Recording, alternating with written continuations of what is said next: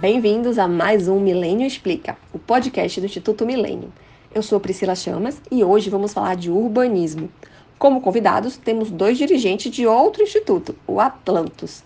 Estamos aqui hoje com Leonardo Chagas, presidente do Instituto Atlantos, e Tamires Marchetti, diretora de projetos. Os dois são também bacharéis em Relações Internacionais.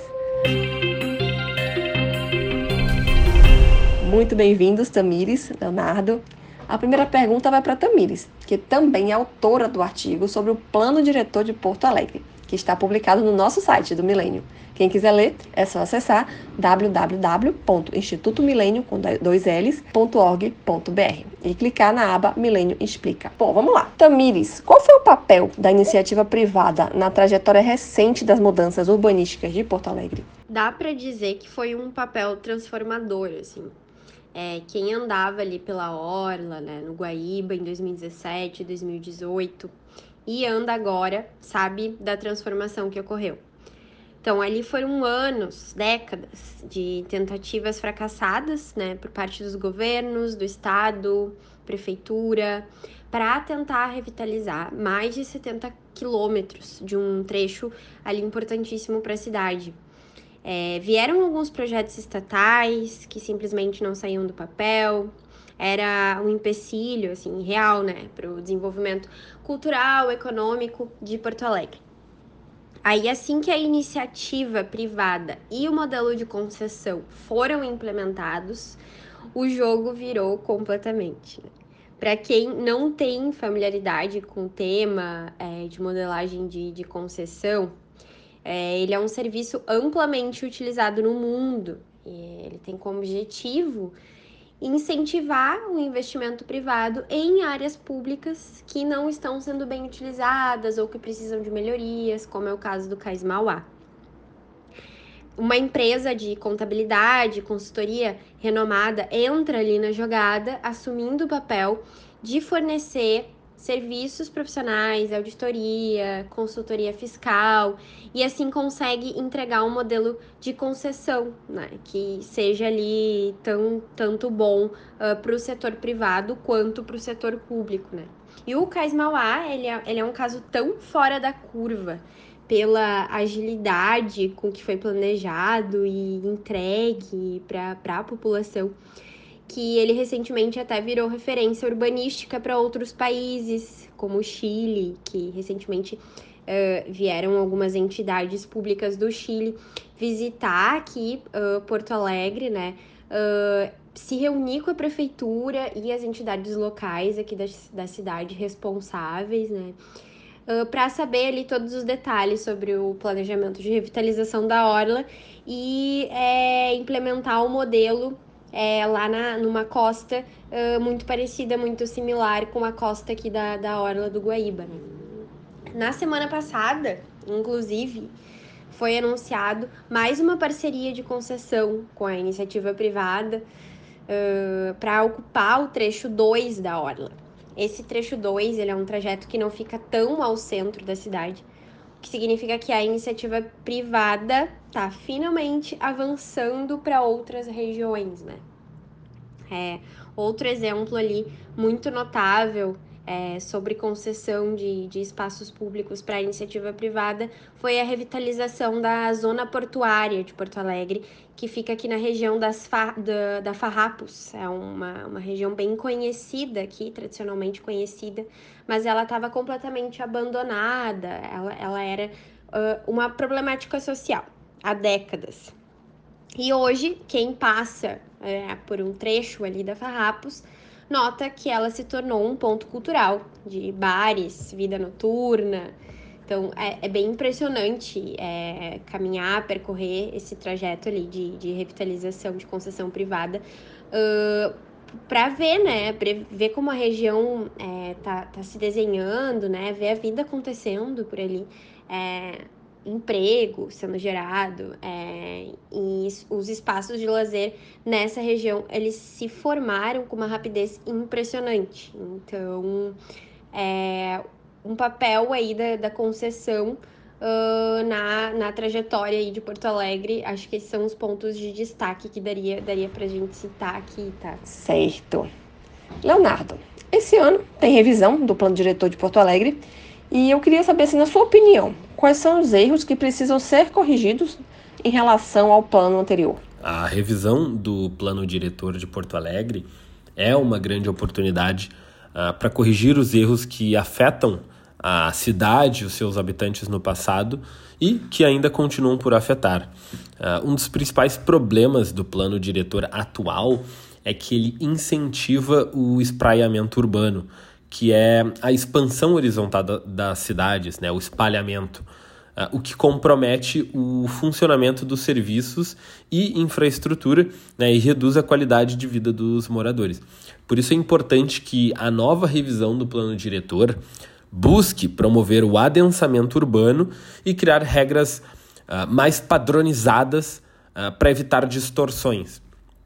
Além disso, é necessário que se simplifique os processos uh, de aprovação dos projetos urbanísticos. Uh, o que chamamos de mecanismo de estudo de viabilidade urbanística precisa ser revisto, já que muitas vezes é utilizado como a regra ao invés de exceção, o que torna o processo de interpretação e análise dos projetos muito mais complexo e burocrático. Então é preciso criar regras claras e objetivas para tornar uh, o processo de aprovação mais ágil e eficiente. Um outro problema que precisa ser abordado na revisão desse plano diretor é o limite de altura para as construções em Porto Alegre. Uh, esse limite atual ele penaliza o processo de adensamento urbano da cidade e, consequentemente, afeta a oferta de moradias e os preços dos imóveis. Então, aumentar os índices de construção e incentivar o adensamento pode beneficiar tanto os moradores de Porto Alegre quanto os habitantes das cidades vizinhas que buscam moradia mais acessível na capital. Uh, e isso é uma consequência ruim que Porto Alegre tem enfrentado, uh, que é a competição com cidades da região metropolitana na atração de negócios e pessoas. Uh, isso se deve, em parte, por conta das complicações e do emaranhado de legislações e processos burocráticos para que seja aprovado empreendimentos na cidade de Porto Alegre. Então é fundamental simplificar e agilizar esses processos para atrair mais investimentos e estimular o crescimento econômico de Porto Alegre. A revisão do plano diretor é uma grande oportunidade uh, para a gente corrigir esses erros e tornar uh, a cidade mais atrativa. Entendi. E ainda com você, Leonardo, de que forma decisões urbanísticas podem impactar outras áreas? Pode citar exemplos? As decisões urbanísticas uh, têm impacto em diversas áreas da cidade uh, e afetam diretamente a vida dos habitantes. Uh, uma das principais consequências é a segregação urbana, que empurra a população de menor poder aquisitivo para áreas mais remotas, gerando ocupações uh, desordenadas e conjuntos habitacionais irregulares, uh, como uh, as conhecidas favelas. A regularização fundiária é uma medida importante para combater a segregação urbana e pode gerar impactos positivos em diversas áreas da cidade. ao regularizar a posse da terra, a qualidade de vida dos moradores ela pode ser melhorada, o que aumenta a oferta de moradias acessíveis e contribui uh, para a diminuição da violência urbana e também para a preservação ambiental. Uh, além disso, a regularização fundiária ela pode ter um impacto positivo na economia da cidade, gerando, gerando empregos uh, na construção civil e também valorizando os imóveis. Claro que a, a regularização fundiária uh, também pode ter impactos negativos se não for implementada de forma planejada e integrada. Né? O aumento da demanda dos serviços públicos, como saneamento básico, transporte e saúde, pode não estar preparado para atender a uma população que antes não tinha acesso a esses serviços. Além disso, a especulação imobiliária pode levar ao deslocamento de populações de baixa renda para áreas mais distantes e precárias da cidade. Por isso, é importante que as políticas de regularização fundiária sejam implementadas de forma integrada e planejada, levando em consideração os impactos de, uh, em todas as áreas da cidade. E no caso da mobilidade urbana, Além da liberação para adensamento das áreas, o que mais é possível fazer? Qual é o papel do governo nisso? Bom, ótima pergunta. Uh, além da liberação para adensamento nas áreas, acredito que existem diversas medidas que podem ser adotadas para melhorar a mobilidade urbana nas cidades. Uma delas é a promoção da concorrência e da inovação por parte das empresas privadas. É, ao permitir que essas empresas ofereçam alternativas de mobilidade mais eficientes e acessíveis para as pessoas, podemos ter uma melhora significativa na qualidade dos serviços oferecidos e na satisfação dos, dos usuários. Também é importante uh, que o governo se concentre em fornecer a, a infraestrutura necessária para o bom funcionamento da cidade, como o transporte público e os serviços públicos, que seriam suas atribuições nesse arranjo. É, no entanto, é preciso ter cuidado para não sufocar a inovação e a capacidade dos mercados uh, de atender às necessidades dos consumidores através do excesso de regulação.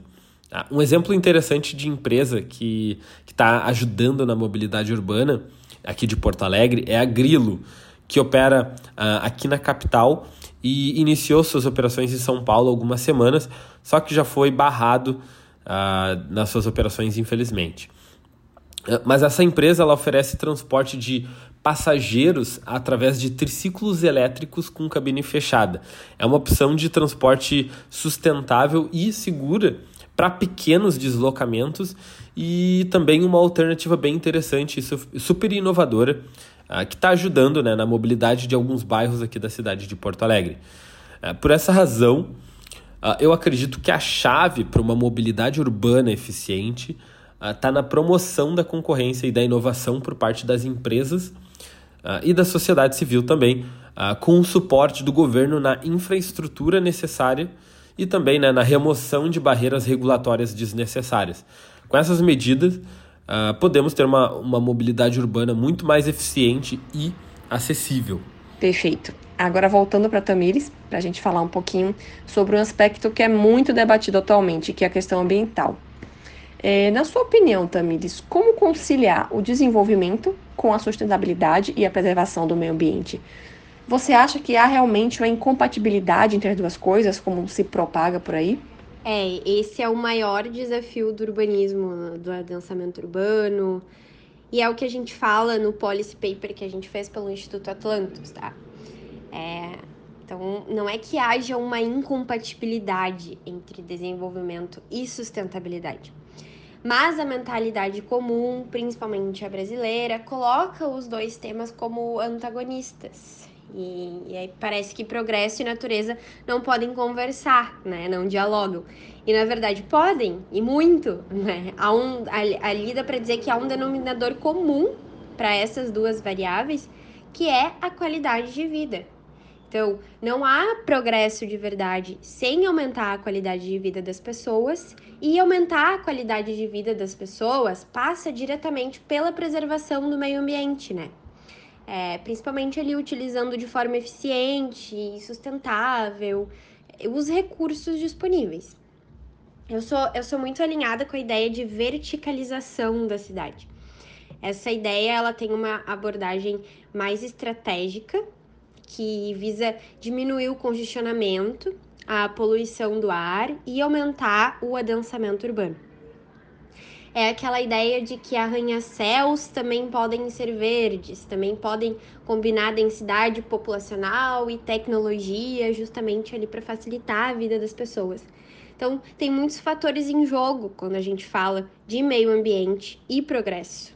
As tragédias ambientais, por exemplo, poderiam ser evitadas se o setor público priorizasse o adensamento urbano, parando de empurrar essas pessoas uh, que habitam nessas regiões para uh, áreas é, de, que são áreas de legalidade, ilegalidade, né? São zonas de perigo ambiental.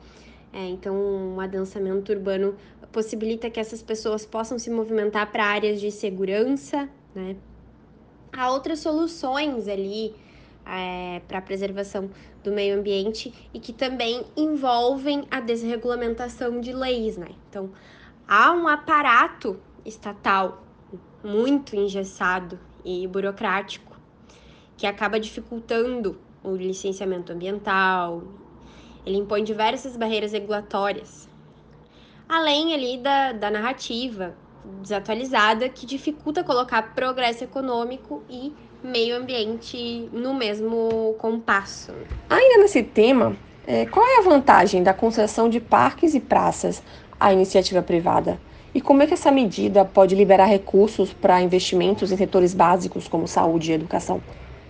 A experiência que a gente teve aqui em Porto Alegre e que eu expliquei no início da nossa conversa aqui, ele é sobretudo uma experiência de concessão de área livre, tá? De área aberta, concessão de parques. É, acho que é o nosso case de sucesso principal aqui, que envolve concessão.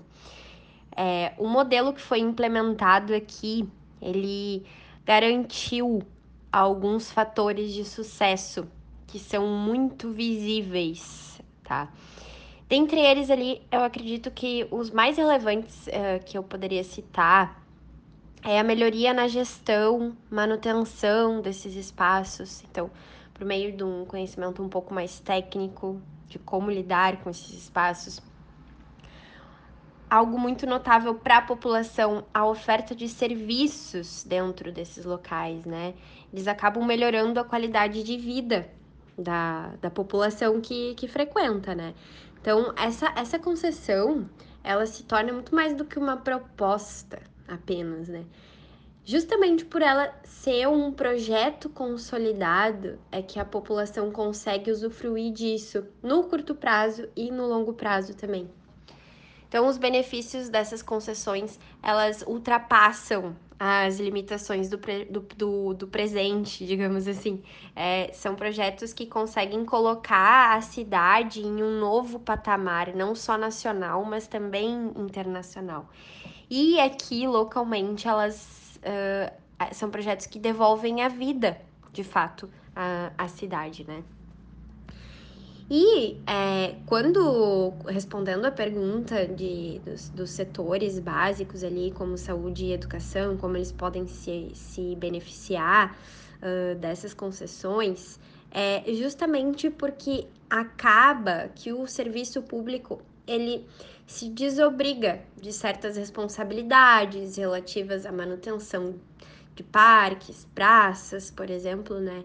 Então, naturalmente, acaba uh, sendo liberada uma verba e que vai ser direcionada então para outros setores básicos, como é o caso da saúde e educação, né?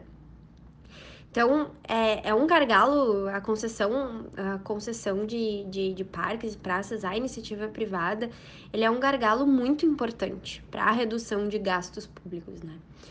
Uh, e conseguem contribuir com uma ajuda mesmo de setores que realmente são deficitários no país, né? Os dados desses setores que eu citei, saúde, educação, que são setores básicos, estão aí para quem quiser consultar e não me deixam mentir, né?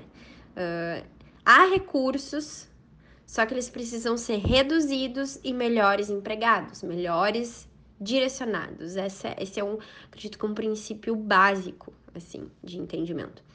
É, e a concessão ela acaba se tornando então uma forma de resolução dessa problemática no longo prazo, o que é muito bom, de forma muito simplificada.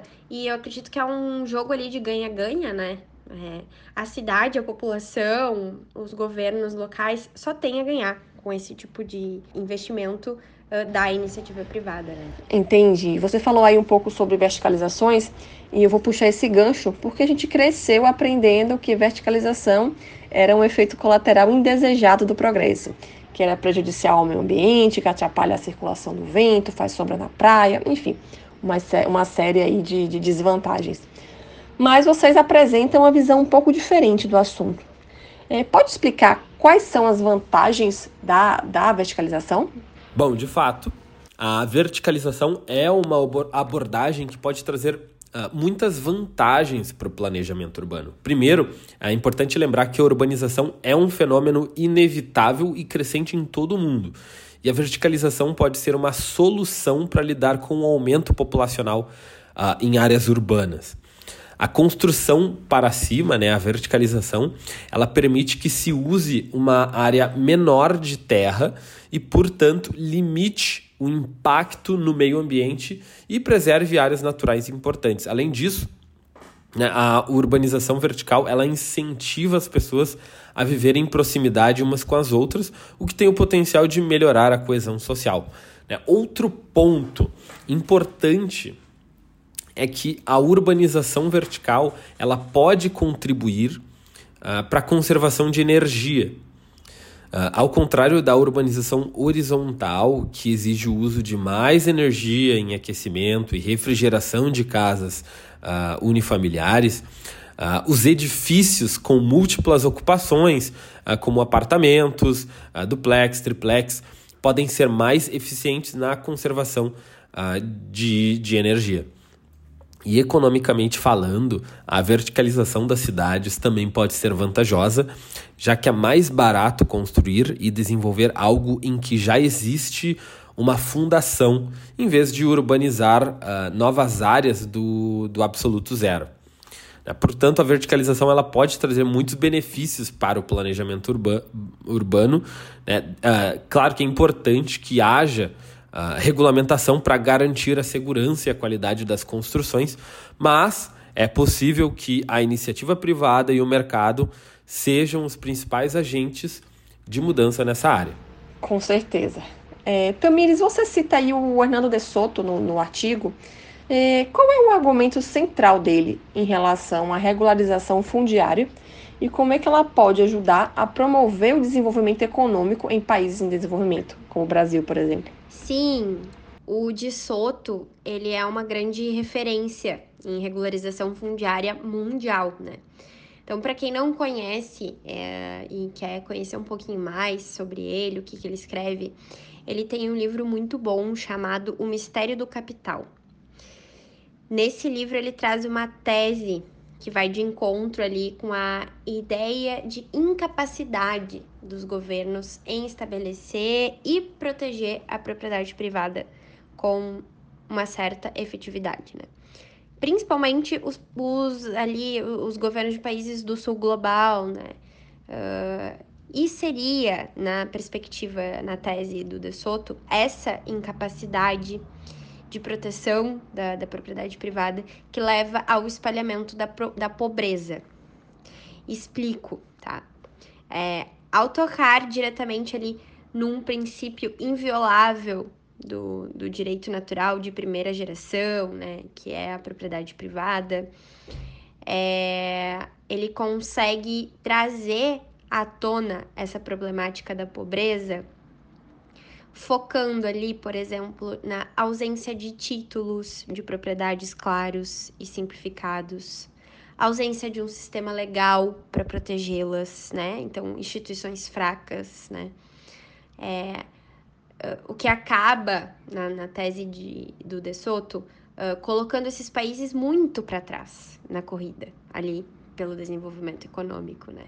É, o De Soto, ele fala literalmente assim que, ao garantir a segurança dos direitos de propriedade, os países em desenvolvimento podem desbloquear bilhões de dólares em capital morto atualmente.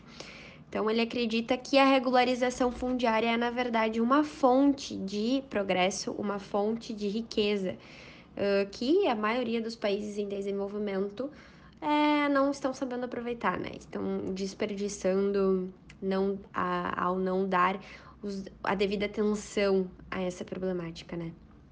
Então, é a possibilidade ali de usar suas casas como ativos imobiliários, né? Pelo fato de estarem regulamentadas. Essas pessoas, elas também podem obter créditos, empréstimos, alugar esses espaços, né? Então, enfim, o retorno financeiro e econômico é gigantesco.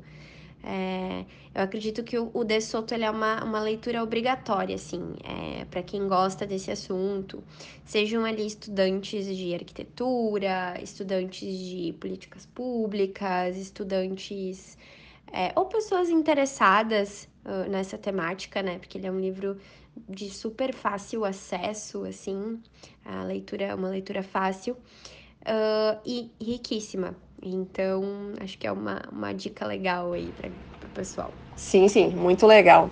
A gente já está chegando no final, mas eu quero fazer uma última pergunta. Pode ser para você, Leonardo. Você citaria algum modelo urbanístico no mundo que deveria inspirar o Brasil?